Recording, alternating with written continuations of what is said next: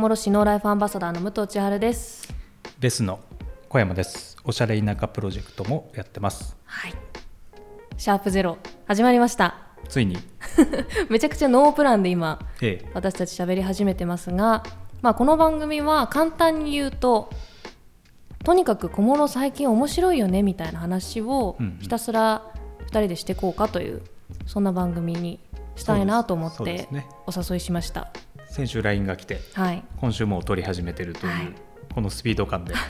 で ちなみにまだタイトルはこのポッドキャストのタイトルは決まってないんですがちょっとこの「シャープゼロの中で決めていけたらなと思ってます。はい。わかりました。まあ、まずはあのお互いが今どんな風に小諸と関わってるのかみたいなところうんうん。を簡単に自己紹介できればなと思うんですけども、はい。小山さんは移住してもう10年。ちょうど10年。あちょうど10年。そうですね2022年にこっちに来たので丸10年11年目に入ったっていうタイミングですかね。うーん2000あ2012年から入っですね。て、あそう丸11 2012年年ででベスは働いてるベスはでもほ本社東京ですもんね。そう本社東京でベストはね15年目なのかなあうん。の仕事変えずで10年前にもうこっち来ちゃってうんうん。新幹線通勤をずっといまだにやってます。いまだに、はい。週何日ぐらい小諸いるんですか？あでもコロナになってからは週3くらいが小諸でへー。週23東京っていう感じですかね。で小諸でもまあその地域のあのプロジェクトだったりとかいろいろ関わって。そういうことうんですね。うんおしゃれ田舎プロジェクトのメンバーでもあり、うんうんね。はい。あとは、まあ、最近は今年はあの小諸でおみこし担いだりとか。そうそうそう。あのーやっぱりコロナになってこっちにいる時間増えたのでうん。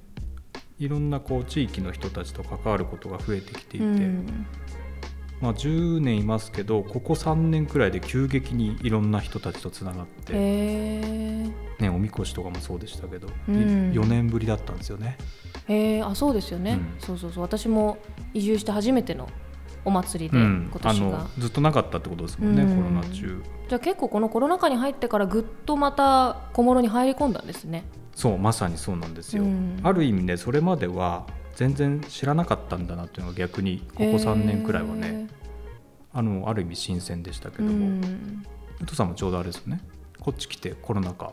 そうです。もう来てすぐにコロナ禍に入ってなので今移住4年目うんうんうん。になりますねで最初の1年半ぐらいはずっと友達がいなくて、うん。リモートで仕事して、うんうん。家に引きこもっていて、たところ小山さんに見つけていただいて、あれ最初若い人全然いないと思ってたって最初の1年、はい。だってもう鶴屋行ってもおじいちゃんおばあちゃんしかいないし ウエルシア行っても私が行く時間が悪いんでしょうけど、はいはい。なかなかその自分と同世代とか、はい。まあ、下の人とかも合わないじゃないですか。普。通に生活してると意外とね、ゆ行き合わないんですよね、うんでなんかあの私がラジオでゲストで出た時に「最近小諸住んでるんです」うん。みたいなのを聞いた小山さんが、うん。インスタの DM でメッセージうんくれて、で最初はなんかこう分かんなかったんですよ。そのいい人なのか、うん。怪しい人なのか、でインスタ開いてもその小山さん自分の写真載せてないのからこの人がおじいちゃんなのか、若者なのかも分かんなくて、うんうんうんうん。でなんかどこかで行き合えたらいいですねみたいな感じで。はいはい。でそうですねみたいな。当たり障りない感じでね。はい。はい、なんかいつかどっかで会うかな、まあ、会わないかな、はいはいはいはい。みたいな思ってたところにその私が小諸に住んでるっていう情報を共有してくれた、はい。あの市役所の方はい。からご連絡いただいて、でそれを開いたら、まあ、市役所の職員って書いてあったから、うんうんうんうん。あ市役所の人だったらまあ大丈夫かもと思って親にも相談したんですよ。はいはいはい。えこれ市役所の人だから会っていいよね みたいな。でお会いした時に一緒に小山さんもいらして、あの時 DM したあの小山ですみたいな。ああこんな若い人だったんだと思って。なんかねちょうどそのタイムリーでその話をするとラジオでもともと知ってたんですよ。はいはいはい。あのずっと聞いてるラジオ局なので、うん。それで武藤千春さんっていう人は知ってて土曜の番組当日、当時されてたと思うんですけど、うん。突然「小諸に住んでます」っておっしゃって ちょっと意味が分からなくて。であその今の市役所の人たちいつも連絡やり取りしてるうので、んご存知です？って聞いたら知らない。うん。でもちょうど今ね、あのこっちでも話題になってたみたいなことを言ってて、じゃあもう連絡取ってお会いしてみましょうようんみたいな話で、それがこっち来て1年経ってからってことなんですよね。1年半ぐらいなんで、うんうんうん。一昨年ぐらいですかねそれ。一昨年の夏ぐらい。ちょうど2年前ぐらいかあれですね。西本堂のコーヒー屋さんで。で朝10時からそうですよね。市役所の方2人と小山さんと4人でだから朝からお茶して。放送聞いたもう翌週とか数日後みたいな話ですよね。でそこから一気にその市役所の方でおしゃれ田舎プロジェクトの方たちにわーっといろんな方紹介してもらってでそこからわーっと広がってが早かったですね。ノーライフアンバサダーっていう形で市役所ともご一緒することになったり、まあ、畑も広げたりマルシェやったりみたいな感じでもうだから2拠点と言いつつ今ほぼ小諸だし小諸の方が忙しい、なんならっていう感じで。だから、うん。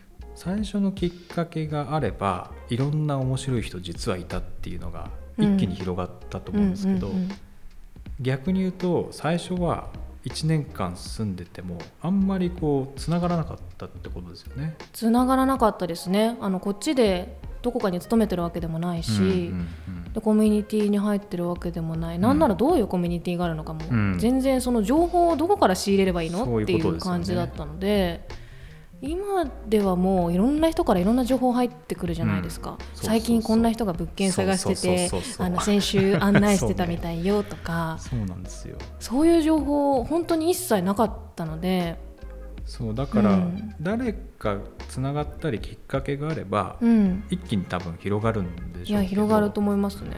逆にそういうのがないとなかなか関心持ってもらっても広がらなかったり、うん。あるいはもう住み始めたけど、まあ、そのきっかけがまだつかめなかったりっていうのはあると思うんですよね。だからそういうのを感じてもらえる番組になったりですね、そういうことだと思います。うん、小諸の新たなあの深く入り込む入り口になってくれたらなと思うんですが、まあ一旦こんな感じであの私たちのことはまあおいおい深く話していくとして、はい。はいまずあのタイトル。大事です、ね、一番重要な、はい。この番組のタイトルどうするっていうのでタイトルが。私はいろいろ考えてきたんです。私はその考えてきてもらったのを伺いながらどれにしようかなっていう。小山さんも案出してくださいね。ちなみに私の案は、はい。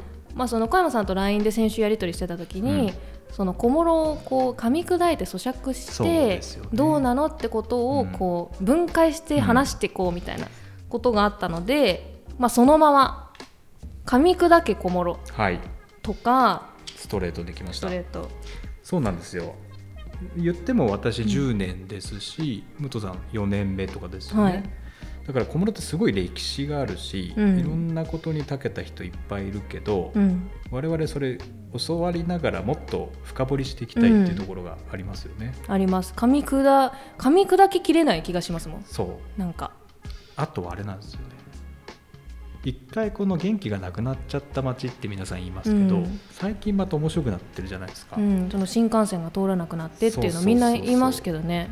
なんでここに来てこうじわじわ面白くなってるのっていうところもちょっとうん。噛み砕きたくて、確かに。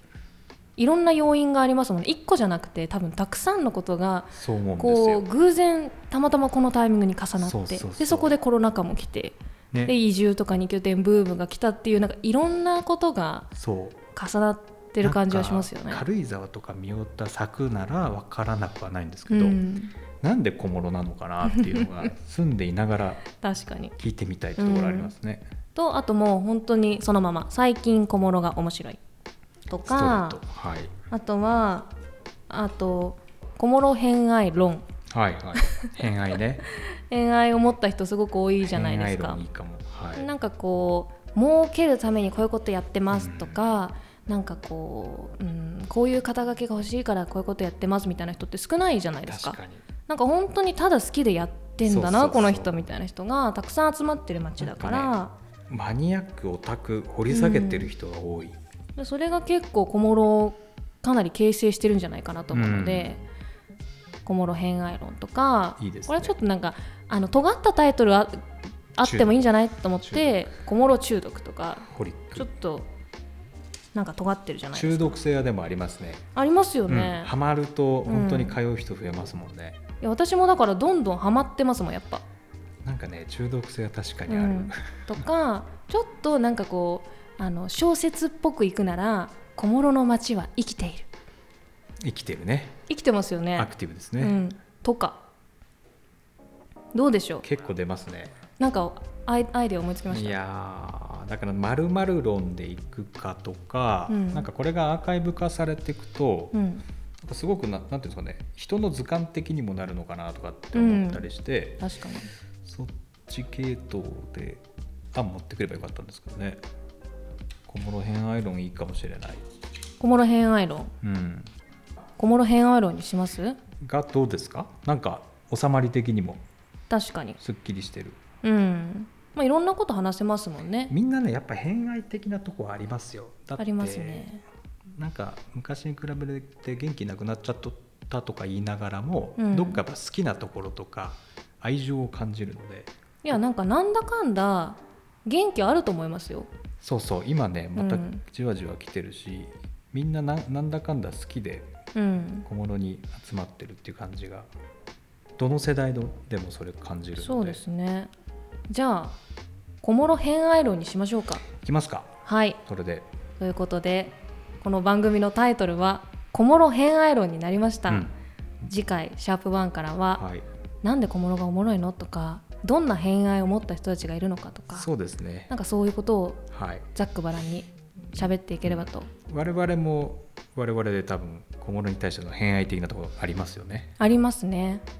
その辺を深掘りしていきましょう。わかりました。ということでこれからこの番組よろしくお願いします、はい。ありがとうございます、はい。お願いします。以上小室市のライフアンバサダーの武藤千春とはいベスおしゃれ田舎プロジェクトの小山剛でした。